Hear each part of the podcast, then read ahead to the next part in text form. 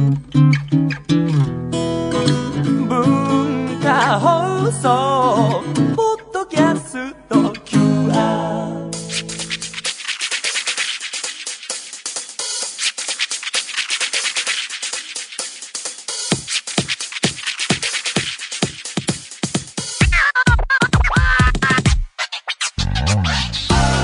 こんばんは。内山聖輝のワンクール。パーソナリティの内山聖輝です。えー、なんか天気のお話をするならば結構暖かい春っぽい日だなという日もあればいやいやまだまだ寒いみたいな、えー日もありつつ本当なんか気温の変化がね日によって激しく本当体調崩しやすい時期だなと思いますが皆さんいかがお過ごしでしょうか？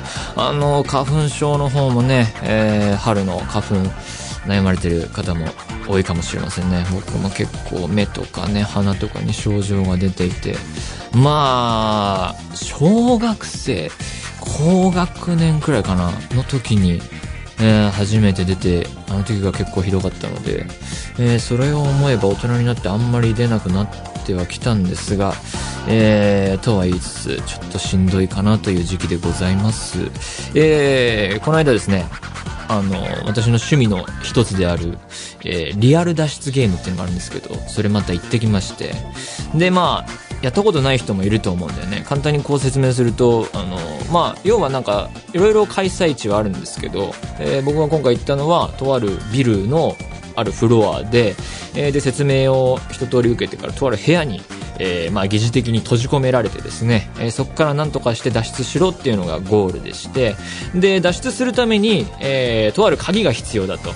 で、その鍵を、えーゲットするためにはこれが必要で、で、それを必要なものを取るためにはまた今度は違うこれが必要で、みたいな、こう、堂々巡りをして、えーゴールを目指していくようなスタイルなんですが、で、その、えーある地点まで行くためにはまたクイズを解かなきゃいけなかったりして、それを積み重ねていって、えー鍵をゲットして開けて脱出するっていうのがゴールなんですけれども、で、そのクイズっていうのも、そんな専門知識がいるようなものではなくてっていう感じで、まあ誰でもできるんだけれどもっていうところがポイントで、で、まあいつものメンバーと言ったんですけれども、あの、前や、それもやったことあるんですが、知らない人とまた合同でやるんですよ。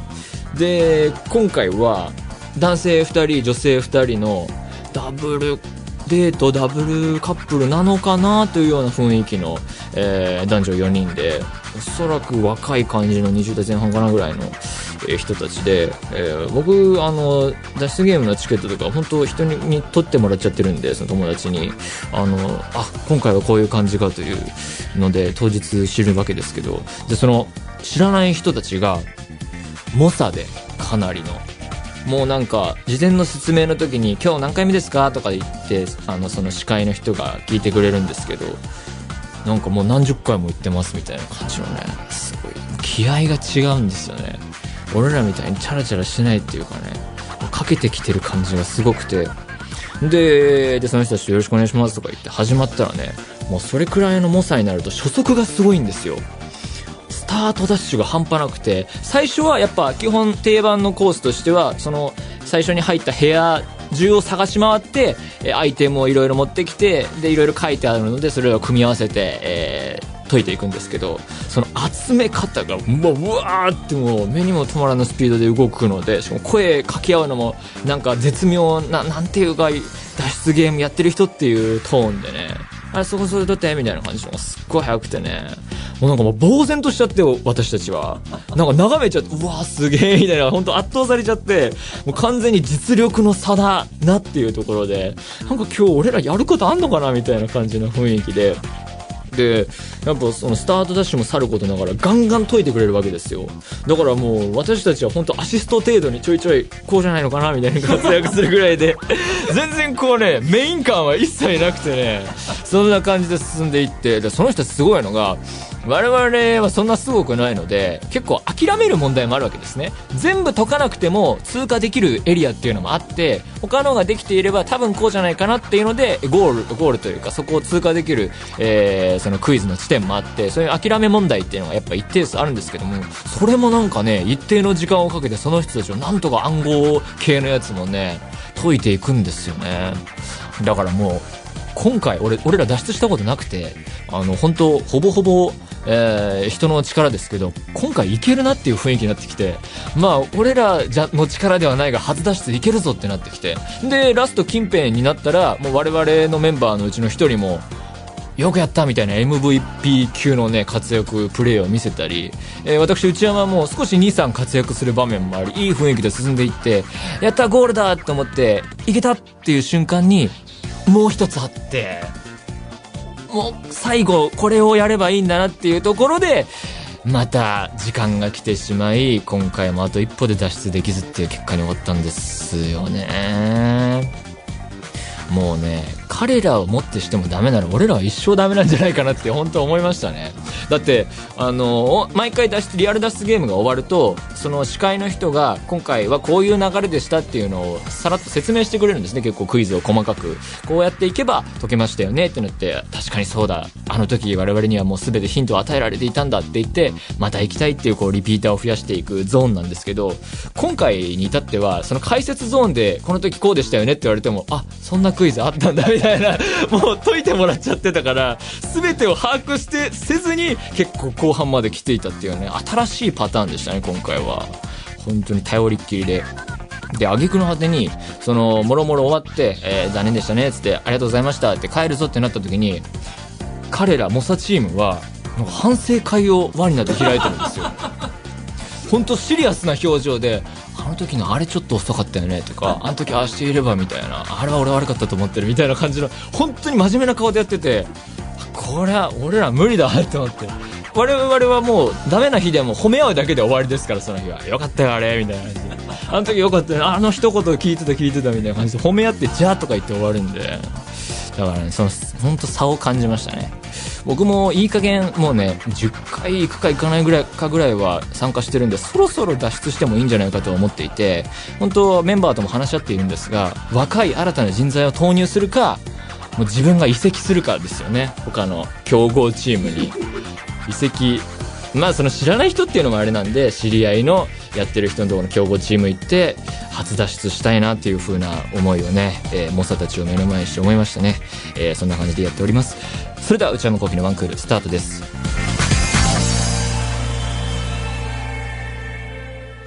それではお便りを紹介します。えー、ラジオネーム、さとこさん。こんにちは。毎週楽しみに聞いています。先日アカデミー賞の授賞式がありましたね。私はたまたまその日が休みになり、生中継を見ることができました。授賞式は豪華で、ショーとしても楽しいですね。また、日本の中継番組の中でも作品賞が発表された際に、映画評論家の町山智博さんが感激で思わず涙しているのを見て、とても素敵な場面だなと思いました。まだ日本で公開されていない映画もたくさんあるので、今後も楽しみですね。内山さんは授賞式を毎年ご覧になってているそうですが、今年はどんな印象でしたか？映画ファンの内山さんの感想もぜひ聞きたいです。長文失礼いたしました。えー、アカデミー賞映画の、えー、祭典、えー、授賞式、えー見ましたね、今年も。あの、そうだな。あの、授賞式に関しては確かに賞としても面白いんですけども、結構地味な印象でしたかね。あの、司会もまたジミー・キンメルですごいトークは冴え渡っていたんですけれども、全体的に、えー、まあね、あの、昨今の、えー、ここ最近ハリウッドで起こったことをもろもろ受けてということもあるのか、結構地味な印象を受けましたね。あの、アカデミー賞、やっぱ、見ていて、面白いのは、なんか、賞もそうだし、あの、番組の中で見ていて、それは日本でも見れるようになってますけれども、映画の過去作品のクラシック映画の編集された名場面集みたいのが、そのショーの、えーごとに、あの、流れるようになっていて、あれがね、その編集がよくできてるなっていうのと、自分が知ってる映画と、ああのシーンかっていうのがね、いろいろ振り返れて、その面白さがありますね。えーで、まあ、結果に関しては、えーまあ、作品賞ね、シェイプオブウォーターでしたけれども、まあ、スリービルボードとどっちかっていう風に言われていて、撮ったというところで、まあ、えーとはいえ、えーシェイプオブウォーター可能性あるぞって言われていて、なんだけれども、ジャンル的に、ああいう、えーものが撮るのは難しいんじゃないかって言われてる中で撮ったということで、確かにサプライズはあったし、大変嬉しい受賞ではありましたよね。で、スピーチもね、毎回話題になりますけれども、なんか、やっぱり結構、社会的なことを話す人もいて、やっぱそれは大事だと思っていて、その、まあ、やってね、華やかな場で、えー言ってみれば、ほとんどの俳優さんは、えー本当有名な俳優さんなわけで、えーセレブと言ってもいいかもしれないような人たちが、言ってしまえば綺麗事的なところを語るのは、なんかうがった見方をする人もいるかもしれないし、そんなね、えー言われてもって思う人もいるかもしれないけど、やっぱり希望というか、えー理想を語るっていうのは大事なんじゃないかなと僕は思っていて、社会とか、えー人のあるべき姿を提示するっていうのは、うん、本当いいことなんじゃないかなと思うので、そういう、え見応えもあるんじゃないかなと思いますね。というわけで皆様からのお便り引き続きお待ちしています。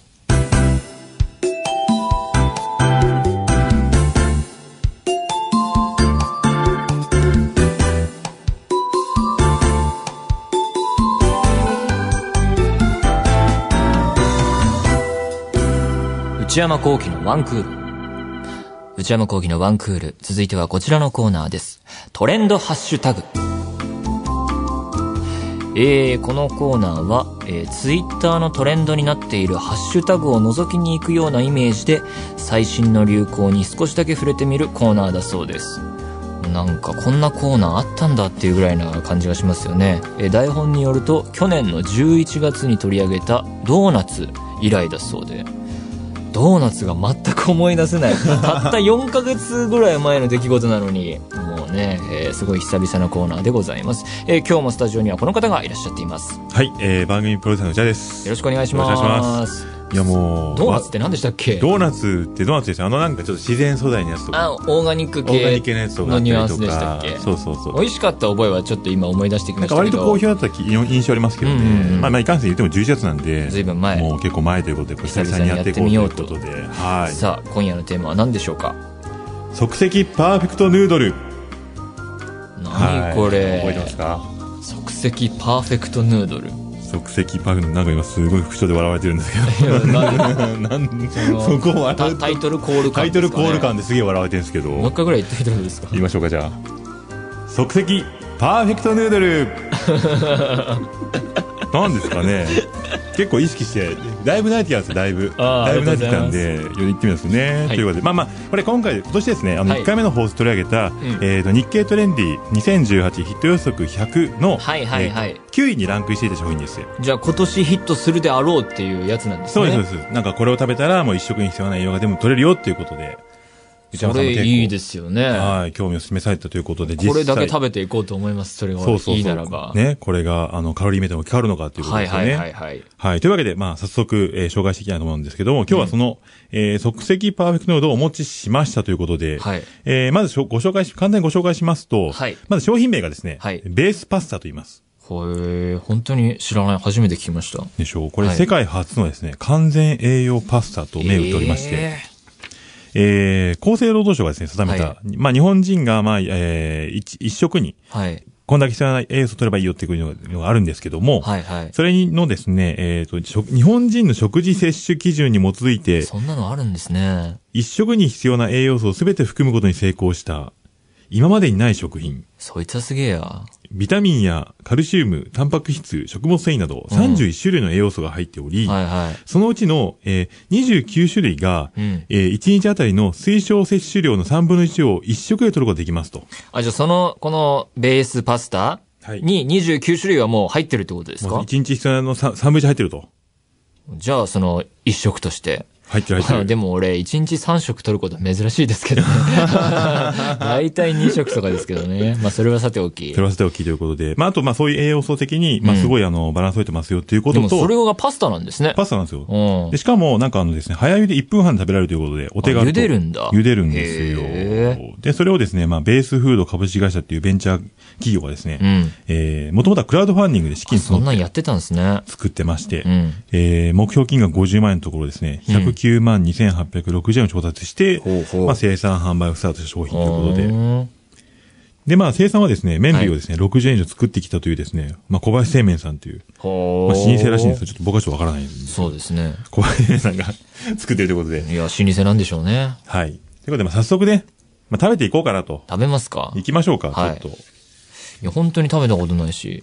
でですね、たあの食べ方のレシピもいろいろ載ってるんですよ。はい要はその、今紹介したのはまあパスタの話なんで、はいまあそれをどう料理して食べるかっていうのはまあ自由なんですよね。味ついてないんですか？えっと、パスタ自体には味は、パスタとしての味はありますけど、あうんうんうんいわゆるソースの部分っていうのは、はいはいあの、まあ、基本はその自分でオリジナルで作ることもできるんですよ。うんうんうんで、ただ一応、あの、公式サイトの方ではですね、うんまあ、販売されていて、専用パスタソース？専用パスタソース。あ、これをかけろと。これをかけろといいうのがありまして、で、一応それ2種類ありまして、はいえー、3種のハーブ香るトマトソースと、はいえー、カツオと椎茸の和風あんかけソースがありまして、一応それを今回ご用意しましたということで、はいで、食べていこうかなということで、どっちから先行きましょうかね？えー、トマトか和風あんかけか。うん、じゃあトマトですかね。トマトいきますか？じゃあじゃあじゃあじゃあじゃあ、あ。俺今日昼もパスタにしちゃった。あーミスったな あーまあまあ、それと、それとの比較ですよね。あそうですねそれと比較。果たしてじゃあこのね、完全栄養パスタがどうなのかっていうあ、ことで。こういう感じか。コースなんですよあのなんか、焼きそばに見える。ちょっと色味的にはね、茶色い麺ですね。そうなんです、そうなんです。なんかあの小麦粉をですね、まあ、いわゆる精白っていうか、その白くしていない状態で、ああ、そうなんですえねー。昆布とかですね、チアシードとか、まあそういうふん、まあ栄養豊富な食材の粉末が、うんえー練り込んであるということで、まあこういう色をしているということですね。結構これ、麺も太めに見えますけれども。はいはいはい。ほうほうほう。え、もう食べていいんですか？はいはい、食べてください。どん、えー？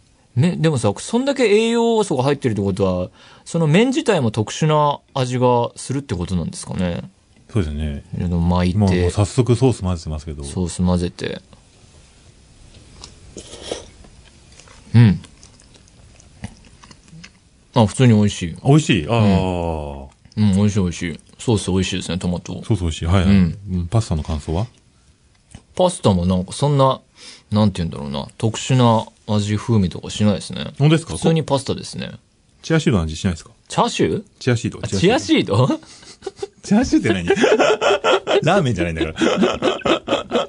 チアシードって味あるんですか？ちょっと今聞いててそうですね。昆布。昆布、まあ、言われてみれば、でも昆布とかそういうのもなんかこう出汁だから、ーなんかそう言われると、えちょ、もうちょっと食べますね。でも結構麺的には巻きにくいですね。ちょっとそうですね。結構しっかりした感じですね、見た感じ。うん。美味しいですね。美味しい。ソースがうまいのかな？ちょっとソース抜きでいってみましょうよ。え？ソースじゃないとこだけいってこみましょう。の何もかかってないそとこ？うそうそうそう。その、麺だけのとこをちょっと。麺だけ？うんうん。まあ、ある種独特な風味はありますけど、うんうんうん。でも普通のパスタもこんな感じじゃないかなといったあたりうで。あじゃあもうなんかあの、なんだろうな、ちょっとこう、そういうこう栄養食品だよみたいな感じじゃなくて、自然に、え、これでいけんなら俺これでいいかもしれない。本当ですか？人生。人生、おちなみにその人生ってことは結構、あの、たくさん買うと思うんで、あの、はい料金もお伝えしますとですねね。え、一応、ベースパスタ公式サイトが購入できるんですけども、うんそちらのですね、5パックで、うん。えー税込み2700円。うん。なんで、まあ、1食540円と、なるほど。ということなので。でもこれソースはないわけでしょ？これね、ソースないです、ああ、だから一食いくらぐらいなんですかね。まあ、1000円しないぐらいじゃないですか、うんおそらく。いいんじゃない？これでも。あ、いけそうですか、うんじゃあ、ちなみにソースの話ですと、あそうですもう一種類ねありますで。もう一種類あの、えー、カツオと椎茸の和風あんかけソース。はいはいはい。こっち行ってみましょうか。ただこれ、ゆ、あ、そう、あ、そう、あんかけってそういうことか。茹でとかも必要ですから、手間はちょっとありますね。そうですよね。チンとかじゃないわけでしょ？レンそうそうですジ、レンジでとか。麺が2種類あって、うんスパゲティとパフィットチーネがあるんですけど、フこれどっちなんですか？二つとも一緒ですよね。ィットチーネです。じゃあ、あんかけいってみましょうか。もうもうも取ってう、、もっとあんかけた方がいいんじゃないですか？あん、あんにつけてね、うん巻いて。そうそうそうそう。うん。美味しい。美味しい。うん、うん。ただ、麺の感じも相まって、ちょっとうどんっぽいですね。あー、確かに。ソース。と。いや、でも普通に美味しいですね。えー、見た感じも蕎麦感ありますけどうね。ん。え、本当にこの麺に栄養が入ってるんですか？あ、もうあの、厚生労働省が定めた、一食に必要な栄養素を全て含むことに成功してますから。あ、買う買う。本当ですか？あそんな、うんでもな、茹でんのめんどくさいな。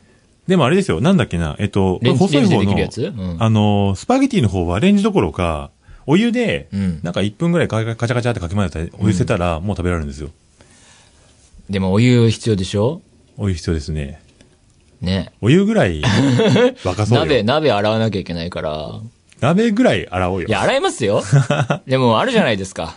レンジでもできるじゃないですかね、頑張ればねだ。から、俺いけるな。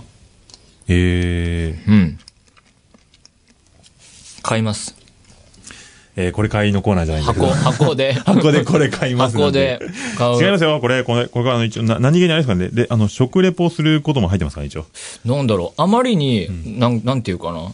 普通にうまいとしか出てこない味ですね。なんかソースが。だからこれ、要はこう、自分でアレンジしてってもいいんですよね。そうですそうソース自分で用意して、絡めてっていうそうな感じで。でもその、この会社で用意されてるソースも普通に美味しいですね。えー、じゃあぜひぜひ、それをちょっとベースにしつつ、うん。あと好きなソースをね、売ってますからね。いやー、なんだろう。これでいいかな。お。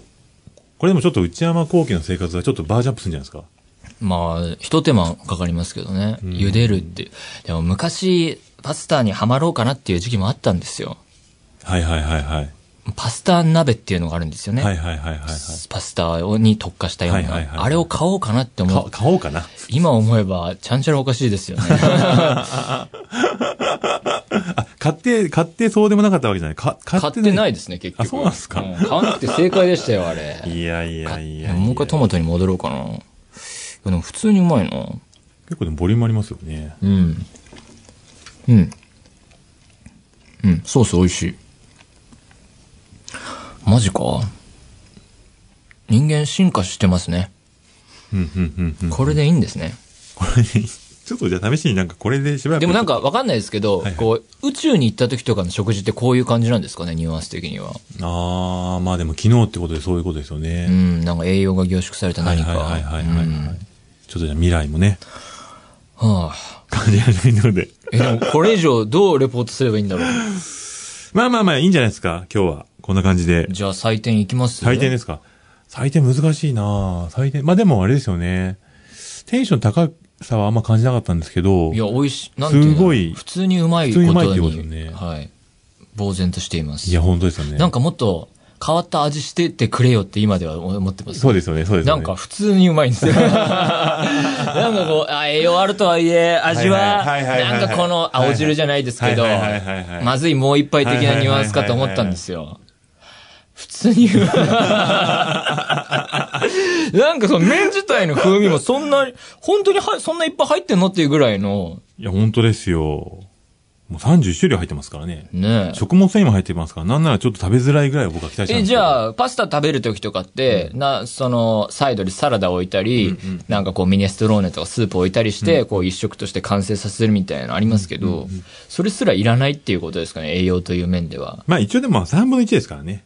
残りの3分にはどうやって補うんだって話ですか？ら。あと2食ってことでしょ？あと2食なのか1日あたりそのの3ソースを補うのか分の1ってことは、その1食でこれですってことだから、はいはいはいはい。まあだからまあそうですよね。だからまあベースがある程度キープされてるんで、そんな1にと識ししてはこれでいいってことなんだよね。いいかもしれないですよね。うん。いや来ましたね。。これ来ましたね。これ内山幸輝、カロリー今メイトから年のベストバイこれ。れかな？お、早い。早い。買いますよこれ早い。この、これネットで買えるんですか？ネットで買えます。ああ。まああっという間に届きますから。じゃあ買おうかな。ぜひぜひ。じゃあ、ちょ、レポートの採点しますけど。あそうですね。それをやっておかないと。あー、80点かな？ああ。ちょっとテンション思ったよりちょっと高かったです、ね。あ、本当ですか？あれあれあれあれあれ。ちなみにちょっと、あの、参考までに思った点数聞いてもいいですか？いや、もうちょっと下かな？5、でなんて？60かなとあ、思っ引くてましたね。。あ、引く？はい。その心は？いや、なんか、まあ、あの、要は普通なものを普通に伝えるっていうのは結構、うんあの、テクニックだなと思ったんで、はい。その普通なものをか、ラジオだからといって過剰に表現するよりは、普通なものを普通に表現するっていうのは、まあ評価できるかなと思ったんで。誠実であれってことでそうすよね。そうそうそう。嘘をつかないって意味においてはまあ80点上げていいんじゃないかなと思いましたんで、うんはい。一応その心はそういうことでございます。どう締めればいいんでしょう、これは。普通に次。トレンドハッシュタグまたやります？またやりますやりますよ。あの4ヶ月後とかに4ヶ月後か、なんかネタに困ったらもっと早くやりますよ。ねえ、ちょっと皆さんもなんかこれあったらあそうですねあったらね、番組にね、これ取り上げてくださいっていうのあったら、ちょっと教えてみてください。はいはいというわけで以上、トレンドハッシュタグでした。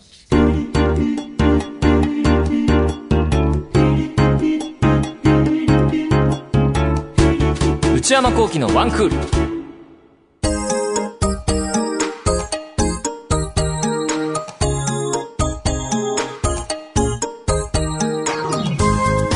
内山幸輝のワンクール、そろそろお別れのお時間です。えー、今日はですね、即席パーフェクトヌードルベースパスタを紹介しましたが、皆さんいかがでしたでしょうか？あのー、本当なんかね、普通にうまいっていう感じでね、なんていうか、逆に反応に困るというか、あ、これいけるなという感じで、僕も本当に買おうと思っております。えー皆さんも試してみてください。番組では引き続き皆様からのメールをお待ちしています。現在募集中のコーナーは、オープニングトーク用のトークテーマを提案していただく、内山さん、これで1分お願いします。買い物部将の私、内山の財布をこじ開けられるような、買いな商品をお勧めしていただく、内山さん、これ、買いです。今抱えている悩みをなるべく詳しく教えていただくお悩みプロファイル。皆様のブルーな思い出をポエムにしていただくブルーポエム。そして、皆さんの身の回りにいるマイペースすぎる人を報告してもらう内山さん打ち上げ来ないってよ。他にも最新の流行を少しだけ覗いてみるトレンドハッシュタグ。私が最近見た映画についてただひたすら語るムビログ。これらのコーナーで取り上げてほしい商品や作品なども募集中です。すべてのメールはこちらのアドレスでお願いいたします。one.joqr.net one.joqr.net 番組公式ツイッターアカウントは、アットマーク、one, アンダーバー、joqr です。こちらもぜひチェックしてみてください。ポッドキャストも配信中です。更新時間は毎週火曜日のお昼12時予定です。また、インターネットラジオ超 A&G プラスでも毎週水曜23時から再放送しています。それではまた来週、さようなら。